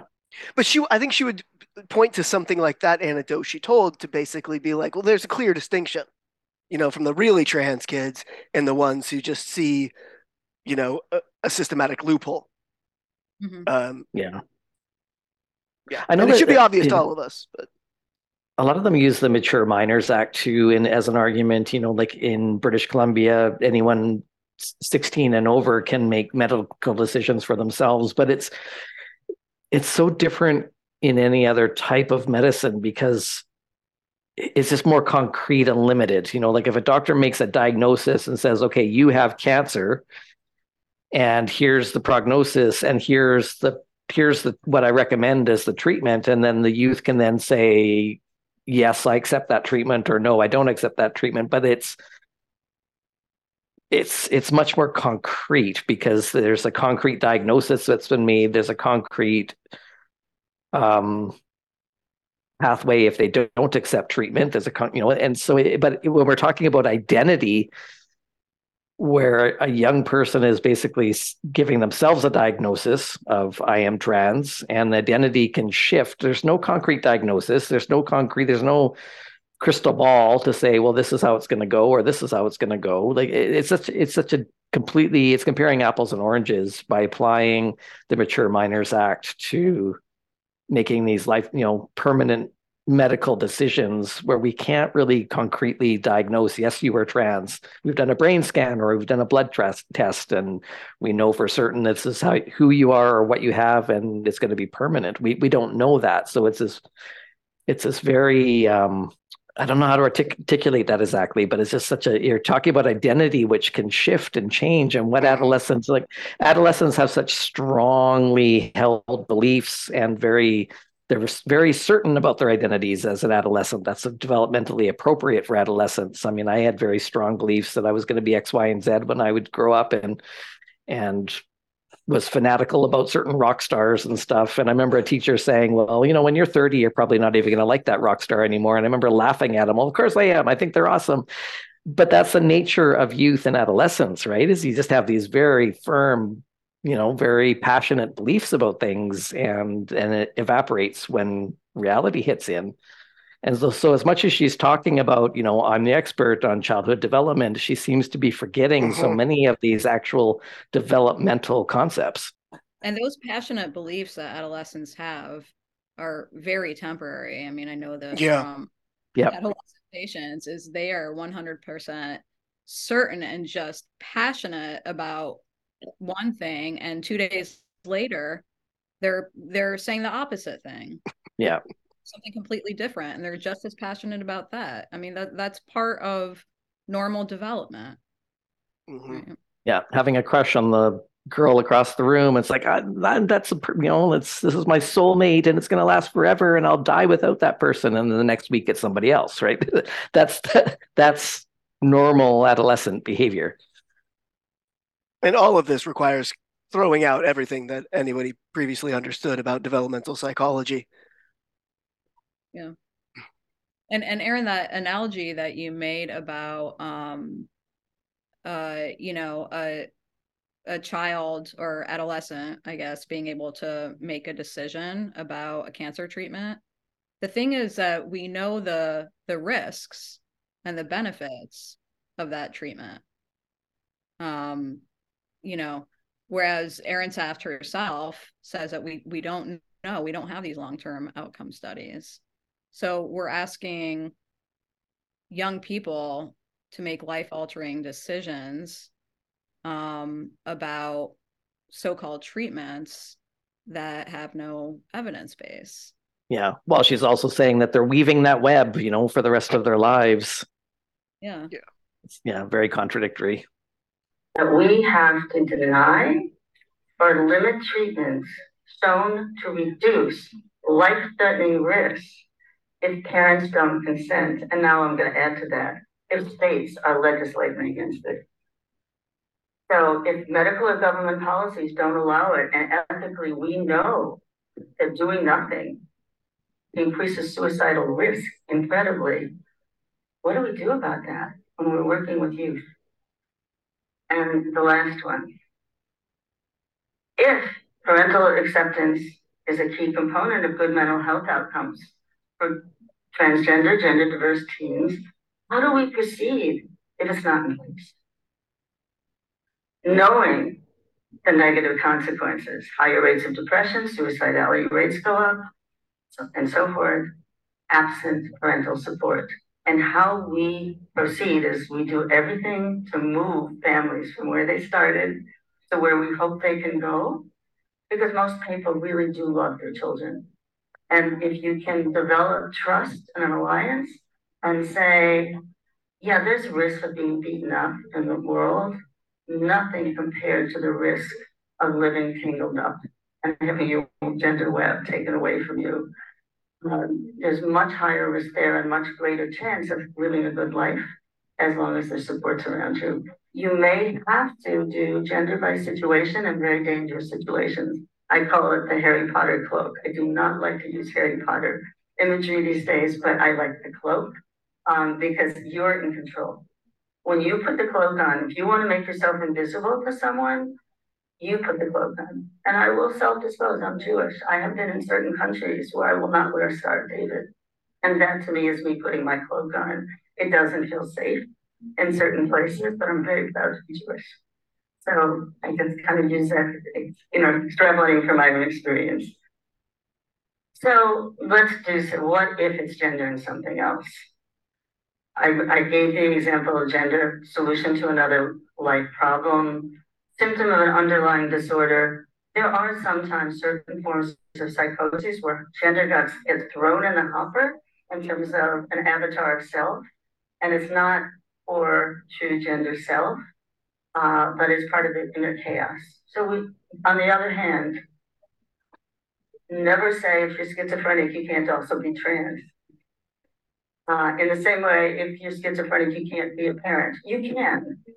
Uh, but the thing, there's just factors that have to be taken into consideration, uh, particularly when it comes to surgical inter uh, interventions and resilience. Now, it can usually be a signal of disordered parenting or socialization. We all we think now. I mean, I do a lot of expert. I did. I stopped doing expert witness, and a lot of them are custody battles where the accusation is the supportive parent is grooming a transgender child, making them be transgender, and they are disordered. The child should be taken away. Well, have you ever tried to get a boy to wear a dress he doesn't want to? Uh, that's as much power as parents have in that situation around gender identity. Uh, and really, the disordered parenting is more the parent who pulls the um, pierced earrings out of the child's um, ears and takes them to the barbershop to get a haircut after they've been living with their mothers and saying, We're not doing that here. We're making a boy out of you, a real boy. That's disordered parenting. But uh, we do have to pay attention what's going on in the family system that may be affecting the gender of the child. Um, this one, myth, is what I say, big myth, fake news, gender as an obsessive phase of an autism spectrum. There is a significant correlation, now I'll use spectra, between gender spectrum, autism spectrum, I call it the double helix rainbow kids. We don't know why, but we know the what of it. Uh, a fair number of the children in our clinic have had di- uh, autistic uh, autism diagnoses, and a fair number of children in autism clinics are trans.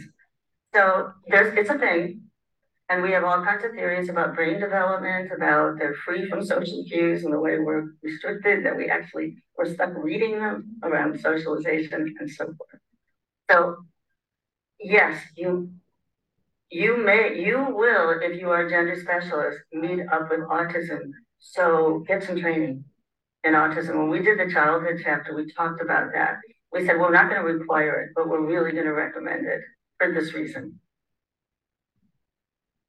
Now, you may have gender and a separate psychological issue. It happens all the time. I mean, gender is just part of us. We have a whole other parts of our life. You may have just lost your parents. Uh, many other things may happen. You may indeed have separate, you, you may really have ADHD, the real kind, and you're transgender. So it's an and thing, and it doesn't preclude going forward, for example, with puberty blockers, social transitions, or gender affirming hormones. Now, as I said, your role with adolescents is to weigh in, make recommendations on gender affirming medical interventions, and talk about um, it's not just insurance companies, but gatekeeping of mental health associations. We require um, we require at the Child and Adolescent Gender Center a letter of support and from a mental health professional. And it must have a recommendation at the end that says, from a mental health perspective, we think I think I have assessed that this intervention is in this child's best interest. And indeed that there may be some risks in not getting it. Well, there are certain professional um, organizations and insurance companies who advise providers, you can't do that because you're not a medical professional. You can, as long as you say from a mental health perspective. But we've had many kids who had to find somebody else to write a letter because the provider said, I don't want to get in trouble with my organization. And they told me I can't do it. So push back if somebody tells you you can't do it. Um, and that is again puberty blockers, hormone surgeries. You may be asked to write letters of support or gender health evaluations or assessments. And it makes us nervous. Uh, and it involves advanced training. And it is what right now drawing all the heat from the critics. The medical professionals are the ones who will go to jail. We will lose our licenses just to let you know, in terms of the accusations of we are harming children, putting them at risk, and so forth, with these lack, with these non-evidence based, non uh, FDA approved interventions. Um, so that can be anxiety provoking. This is us right there, some of the time. And that's why we want to all come together because that helps this go away. Uh, goals always remain the same get a child to use authentic gender and focus, provide all the nutrients for the child or youth, for not just their gender, but their overall well-being so they can thrive. So again, let's just go back. You are going to get them in focus and give them all the nutrients. Now, again, I just want to emphasize, and I'm going to look at time. We still have some time, so I'll run through this quickly because I want a little time to be able to also ask for questions. Children, not short adults. Uh, so you have to know child development. And there are different age clusters. It's not just, yeah, there I know kids. Well, there's zero to two, two to six, six to 10, 10 to 14, 14 to 16. So I'm going to run through, oh, 16 to 18, sorry. Forgot about them. So we have to think developmentally because they're not short adults. And At the same time, there are actually no boilerplates for all of development. Some of it is very culture bound. Uh, so we can think of as schemas and think about what is culturally specific. At the same time, there are some things that are universal. Kids typically crawl before they walk, before they run, in every culture, if you look at development, we want kids to eat well, sleep well, learn well, play well. That's just kind of goes across. So let's think, I'm going to now think developmentally, developmentally within Western culture. Okay. I should say I'm both a developmental and clinical psychologist. So developmental. Okay, we're go- I'm just to zero in here on ages two to 12 because I, I had planned to stop Okay. Zero to two, here's what's going on around gender. Uh, as I, there still today, some grown up is to decide the sex of the baby, usually by looking between their legs when they come out.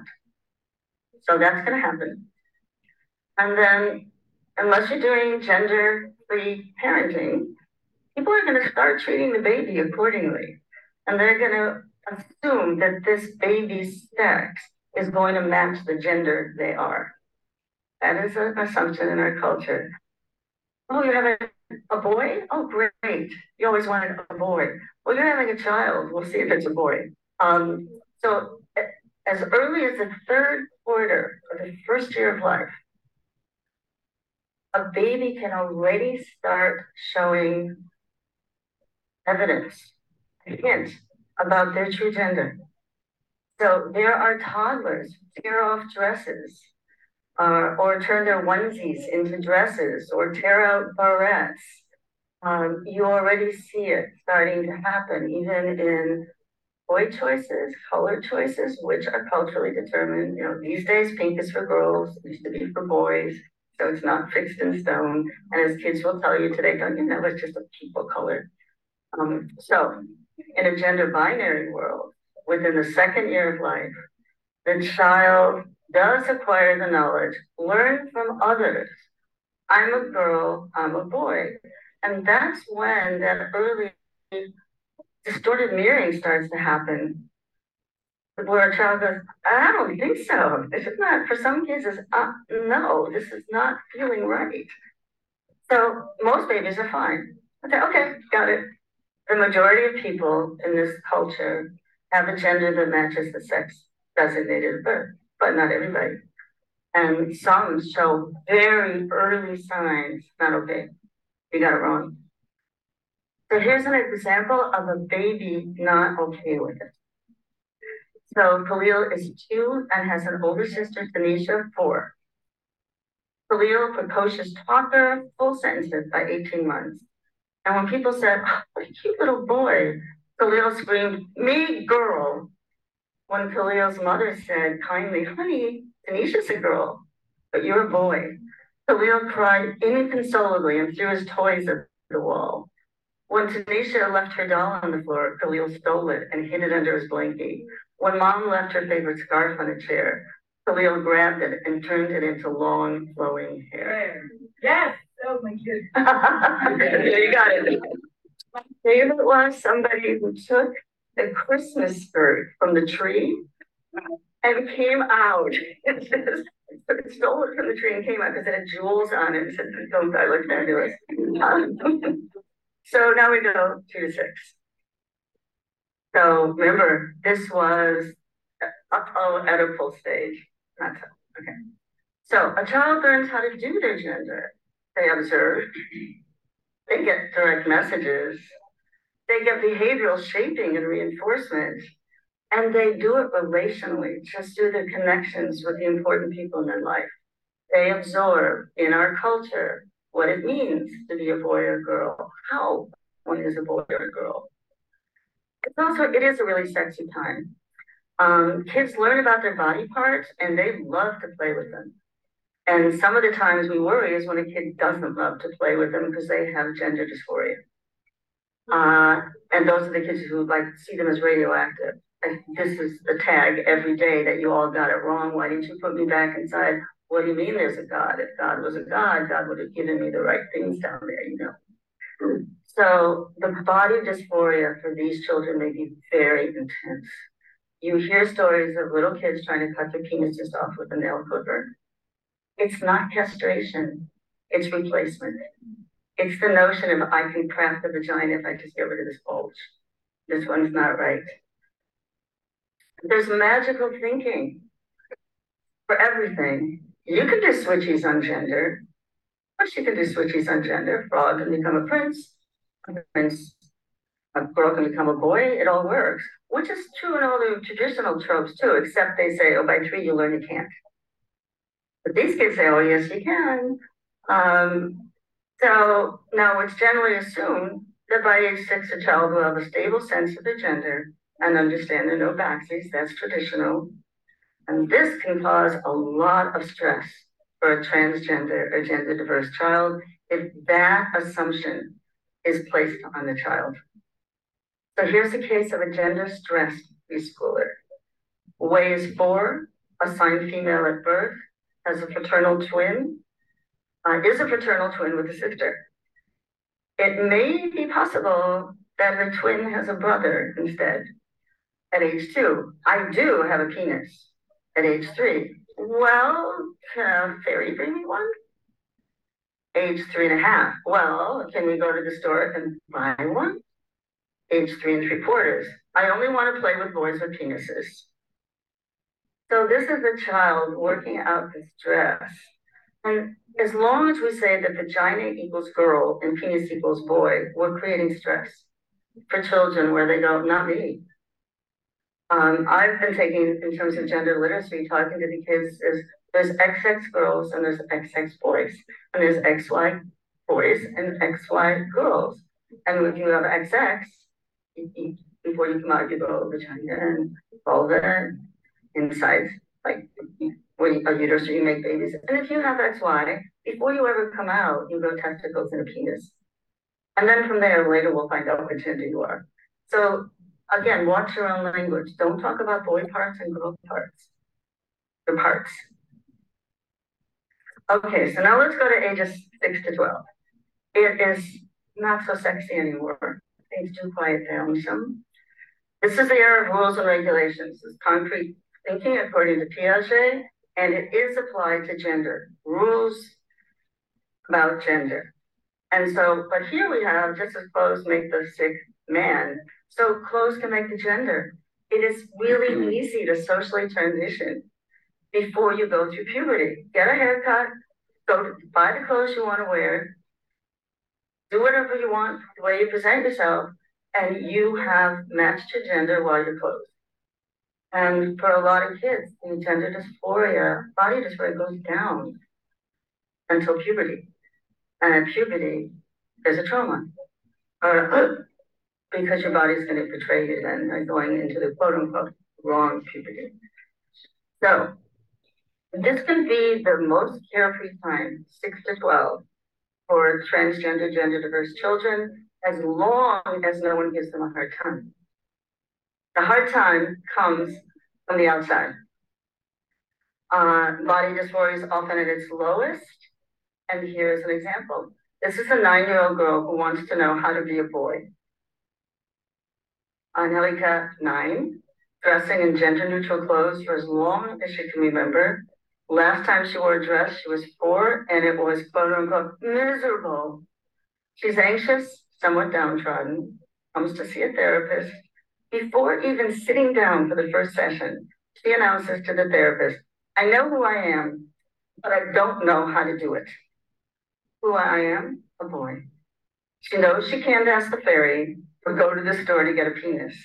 What Angelica needed to figure out the rules and regulations for social transition. By age 10, Angelica needed to figure out the rules and regulations for social transition, and she did she was now definitely quote unquote masculine set of clothes, watchful eye on the social mores of being a boy in the Mission San Francisco. So socializing himself as a boy. So I'm going to stop right here with this major developmental question. Can a young child know their gender? And that's important for social transitions, and it's important later for gender affirming medical treatments. Uh, so social transitions could be name change, could be pronoun change, could be presentation change. And really it is a switch into in gender from the gender others have known the child to be to the gender the child knows himself to be. And no medical interventions are involved before puberty unlike what Tucker Carlson will tell you, even though he's been fired. So just underline no medical interventions before puberty. Um, so uh, the research, we had the persister research, most of the kids in that research who were diagnosed with gender identity disorder early in childhood didn't have a diagnosis at adolescence. There were some who did. So those were the desisters and the persisters continued with the same diagnosis, continuous through childhood. The where this went was so let's not do anything until they reach puberty because we just can't know because most of them I'm not going to be going in the same line. So the problem is they were, I looked into these are apples and oranges. You're not measuring the right things. They're talking about our measures. You're not differentiating gender identity from gender expressions. The, the number of the children who got that diagnosis, they were most of them proto-gay boys exploring gender on the way to discovering their sexual identities. Not all of them, but most of them. And they never intended to be transgender. They never were. And the, the persisters were consistent, persistent, and insistent um, as we see in the children, we see throwing out all of that language of persister, desister. Mostly what you have to find out, who is this child? Are they dealing with gender identity, gender expressions, or both? Um, but don't conflate the two. So here's the question. How could we possibly sort out persisters and desisters? And if we can't, how can we like allow children to transition and if a healthy child is expected to know the gender they are, here's another question. And so many people doubt that a child of six can really know that they are transgender. How come this gender children can and are supposed to know their stable gender identity by age six, but transgender children can't? Isn't that a double standard? double standard when a situation is desirable for one group but deplorable for another. So I'm going to stop there by simply saying our research at, uh, we have a Foresight NIH research. I've been studying, and we, we're looking at uh, puberty blockers and uh, gender affirming hormones, medical and psychological effects. 90% of the children had socially transitioned prior to reaching puberty prior, and this was uh, in a clinic population, but prior to starting blockers, 90% of the kids appeared to know their gender well before puberty.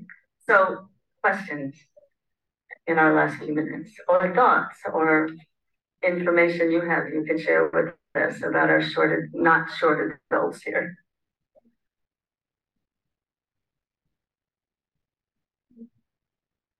Yeah, um, so with the framing of like um, XY girls or XX boys, if we take away the association of body parts with gender, mm-hmm. um, I'm just wondering, in your experience, does that change the dysphoria aspects of people's relationship with dysphoria if they're not associating the body with the gender?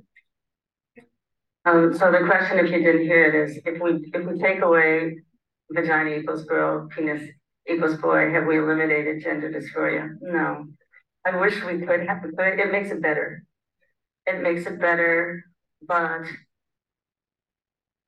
anthropologically, I have not found any culture that doesn't do something about gender. Not what we do, but something. that I haven't found a genderless culture. And there is a body component. And I am not a trans person, but I'm a cis children, a cis children. I was a cis child and I'm a cis adult. And if somebody said to me, well, you know, part of you being cis, you're a cis person with a penis, I, I want to change it. and I don't know where that would come from, maybe my socialization, but I don't, I think what I'm hearing about the homunculus is really important gender messages about embodiment that we cannot ignore. You know, I've had so many people say to me, because I was raised a feminist. I am a feminist. Why are you doing this work? It's only socially imposed that people have to mutilate their bodies to be the gender. Anybody could just accept the body you have, be the gender you are. That is internal discordant mirroring for so many people. And what you see is the ex post test. We can say it's culture bound. I don't think it is of how much happier people are. Like when Sean was saying, you can have, you can just keep your breath. He was like, oh, no, just no. Um, so this is why I think, yes, it helps with the dysphoria. So the story I have is there was, I was working with a 10 year old trans girl with a 15 year old, oh no, she, she was nine at the time, with a 13 year old cisgender sister. Her sister had just gotten her period. And so I said to the kid I was working with, do you ever wish that you had a body that worked like your sister's. And she looked at me, she said, Are you kidding? I am so glad I am an XY girl. I don't want experience and the, the, the blood and, and having get pregnant. Thank you, XY. So this is gender euphoria around I am an XY girl. And she is older now and an XY girl and not asking for a vaginoplasty in any way. So I so the, the answer is it depends. But even if it doesn't reduce dysphoria about the body, and this says we have to stop. what I will say the last thing is it reduces gender stress. And we are wanting to build resilience, strengthen health, and reduce noise and stress. So I would encourage you all to take away thinking about XX and XY girls. Some people do it by body parts. Some people are born body this way, body that way. But a lot of kids get really grossed out by that. Ooh, I don't want to talk about penises, you know, or ooh. But they they really like like letters, XX, XY. They don't know what chromosomes are, but they know the assignation. So thank you. Oh, the contradictions. Just every sentence. Yeah. We did it. That was oh, the third and you're muted. The third time I heard that. I, I just want to make a comment on one thing that infuriates me every time I hear this that her contention that you know the reason parents might object is because oh your kid might get beat up because they're going to be one of those kids you know the parents are transphobic. It makes me so angry that she doesn't acknowledge that choosing this path means that kids are going to be this is going to they're they're going to have to deal with the medical system for the rest of their life right? There's all these medical implications that she never even mentions. It's so disparaging of parents. I mean that the only reason they might object is because they're transphobic that they're not thinking about what's best for their child over the long term. I just find it infuriating. Yeah and she even says you know I believe that you know most parents genuinely love their children or something like the implication is that you know if if you do genuinely love your child then you know you're going to choice. yeah right. I also take issue with this idea that of puberty being a trauma like it's kind of a, a trauma that maybe we created if mm-hmm. uh, potentially I mean it's always a, a disruption right but it's some it's part of being a human being I, I find it really troubling that we think we can get so far away from from our body. And i mean um and so easily without it having significant ramifications for us to to take it. So again such hubris i think. What do you guys think about this idea of puberty being a trauma as she expressed it? When your body betrays you. I mean i think that's setting kids up for a traumatic experience I mean, you know, viewing, right. expecting, anticipating that it'll be traumatic. Well, it's it's another way of teaching them to interpret certain things that happen to them, right? Sort of mm-hmm. cultivating this victimhood further. Like you can't cope with this. This is beyond your ability to cope. So this is how we're going to interpret it um, and help you. I feel like on, on one hand, I feel like we as trans people are constantly being told that everything about our existence is traumatizing and that you know we that it's so awful that we're we must be suicidal. I mean it's a narrative that we have to constantly reject in order to feel good about ourselves you know like it's just this constant message. And yet there's absolutely no mention of the trauma of the actual medical procedures. Mm. that part gets completely downplayed when I was, um, I had my surgery done um, by Dr. Crane in Texas, not knowing that he had like 12 malpractice suits at that point. And I was told that his um, complication rates were very, very low. And every single guy that I know that went down there for that surgery, whether phalloplasty or metoidioplasty, has had complications, some of them very major complications. And then multiple, like sometimes six surgeries later, you know, it finally gets resolved. And that takes up a huge amount of your life. And you were kind of told, oh, it's this one stage or two stage procedure and then it's done. But then six surgeries later, they're still dealing with complications. And when I was down there, um, just after I, so just as I was leaving, there was a young FTM trans, so trans guy uh, just had his surgery and we were all staying at a surgery surgery recovery unit so it wasn't in the hospital. It was like the american system's very different from what i'm from, used to here in canada. We don't have these um, private recovery centers here in canada but that's where they had us stay.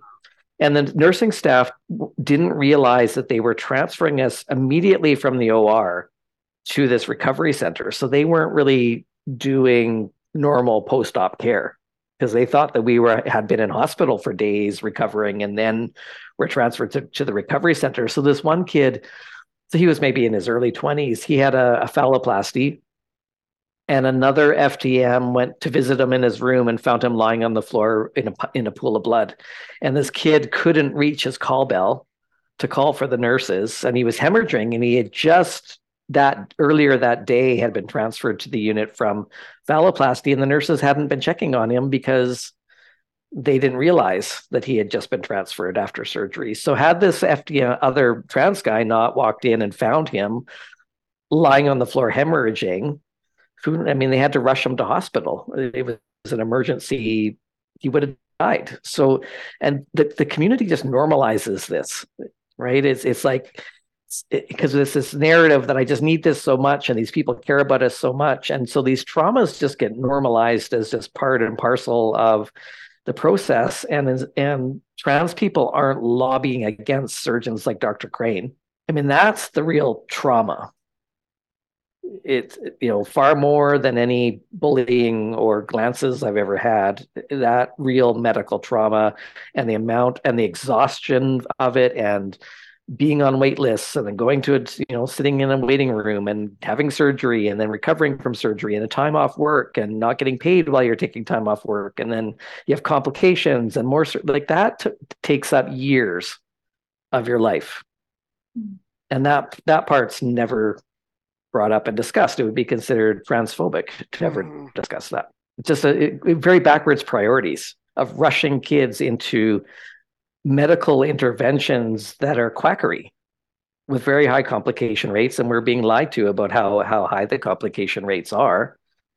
And you never end up with functioning anatomy. And describing that as gender health. As this thing to celebrate. I can't yeah. imagine a six i can't imagine a 16 year old going through that. And we, of course we're never allowed to see the true results of surgery. I mean they, the surgeons, of course, only put their very, very best work on their sites as examples of their work.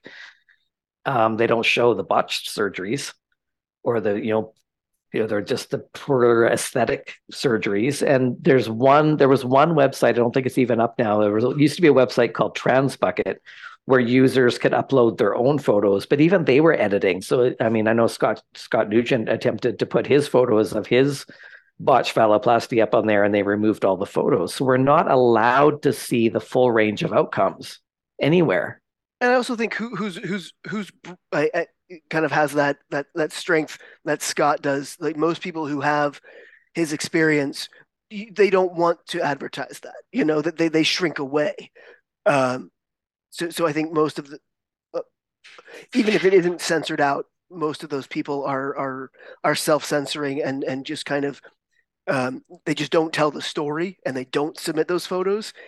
And yeah so so between the self-censoring and the active censoring um, and then just like the, the glorification of these surgeons as kind of like our saviors who who have um, you know dedicated their lives to you know to trans health and helping us. And it's just I mean, there are three trans adults that I'm aware of in Canada because now we have the medically assisted death. There are three trans people that I'm aware of.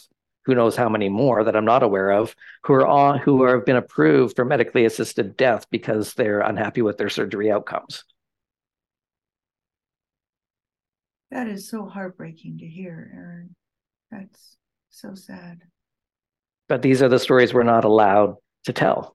Well, well, I think it it, it bears mentioning that Diane Ehrensaft mentioned that she's part of this research, long-term research protocol, right? And they just released their first study um, a few months ago. It was published in the New England Journal, and they had over 300, 300, just over 300 participants, young people who had gone through various medical interventions, and there were two suicides in that group, right? Which was really understated in the results. But and these were kids who got the quote unquote best of gender affirming care. So this is there's clearly a lot that's not being discussed. Mm-hmm. It's not only not being discussed, it's being glorified. And because there's such taboo about discussing it, when anyone tries to discuss it, it just gets dis- dismissed or you're like I, I remember I tweeted the story about that kid that was found on the floor hemorrhaging. I tweeted that and I had trans activists commenting under that saying that I was lying right? Because if these stories aren't allowed to be told, then they're not being told. And then when anyone dares to tell them, it's a very unusual story. And I don't, understand what that's that silencing is about. I mean, there's in Vancouver, there's um there is a support group. It's not an official support group, it's just an informal support group for post-surgery trans men. I think people are just so I don't know what it's about. It's like this blind loyalty, this very fierce loyalty to everyone else. And I think people think you know, if this is life saving care and you had a bot surgery and you're unhappy with your result, I think people feel such loyalty to the cause that they don't want to voice what happened to them or their own disappointment with the results because they don't want to compromise it. They, I think they just imagine that everyone else has benefited from it and they don't want to compromise the care for anyone else by speaking out against the care. And I think also there's there's there's an insecurity that you know, if when you when you let those doubts and those concerns kind of go to their logical end, it's it's like what very destabilizing to um, kind of directly confront, yeah, the the entire house of cards. I guess um, I'm not articulating this very well, but but I think people people avoid directly facing their concerns and their regrets because it all does crumble, and you don't want that you can't do you know you can't have that. So you, you've got to maintain that this was correct this is right we're all doing the right thing. Yeah and not allowing yourself to really really accept uh, exactly what happened exactly what these surgeries are. Um, yeah it's it's the, this kind of silencing spiral. So do you think most people to whom who have a bad outcome from a surgery think of it as maybe a one-off experience that happened to them as opposed to a potential more, more of a pattern that um, they would explain it away that i think it is hard to determine what you know i think yeah i think everyone just assumes that, that they're the exception that it went badly for them and they were maybe that you know if you're told like there's a 30% chance you're going to have a complication and you have a complication i think you just assume well i guess i i guess i just got unlucky and i'm not 30% and you just assume that everyone else had is happy with the result. So nobody because nobody is really voicing their true feelings we really have no way of knowing. Like maybe it's 80% of people that are unhappy with the result but because there's this public sort of silencing about it mm-hmm. we really have no no idea well, and Aaron, you said that, that Dr. Crane, you, you found out after the fact that what he considers a complication is anything that cannot be corrected. Yeah, so, he told yeah, he told one of the guys while I was down there, he told one of the other guys that he only counts it as a complication if it can never be repaired or healed. So I mean a person could have like 10 surgeries to eventually get it repaired and he wouldn't consider that he wouldn't include that in his complication um, stats. Wow. So I heard from the province that so like I said, it was every guy I know, but the the so that would be you know hundred percent of the people I know. But the the province that was sending us all down to Crane said it was eighty percent complication rate, and some of the major complications, like life altering complications. Why was the province sending you there if there were so many complications? Well, it was on a trial basis because they we have a, the only surgeon that we have in Canada that can do the genital surgeries is in Montreal, and um, they've been doing the surgeries for the trans women for a long time, and not it's only more recently that they started doing the FTM surgeries in our province, at least. So everyone in the province was going to Montreal for these surgeries, but there were so many complaints about the quality of work that people were not happy with the results that our province decided to trial a couple of different surgeons in the United States. Mm. Um, so Crane was one of them. Yeah, and none of this was obviously talked about at the conference. no, I mean at these conferences, they don't. They seem completely unconcerned, unconcerned by the quality of the work that the surgeons are doing. All right, wrap it up. Yeah, not not ending on a positive note, but there it's wasn't important. really a positive note to be found here. it's true. It's true. well, no, thank you it's, both it's so relevant. much for joining us for the conversation. Uh, I wasn't at the conference. This was all new material to me, and it was fascinating. And there's many, yeah, plenty more to come. This is a marathon. yep. yes, it is. All right. Yes. Thank you both very much. Until uh, until next time.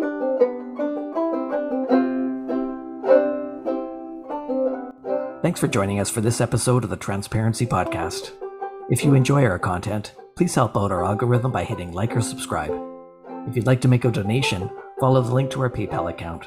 On behalf of the Gender Dysphoria Alliance, thanks for your support.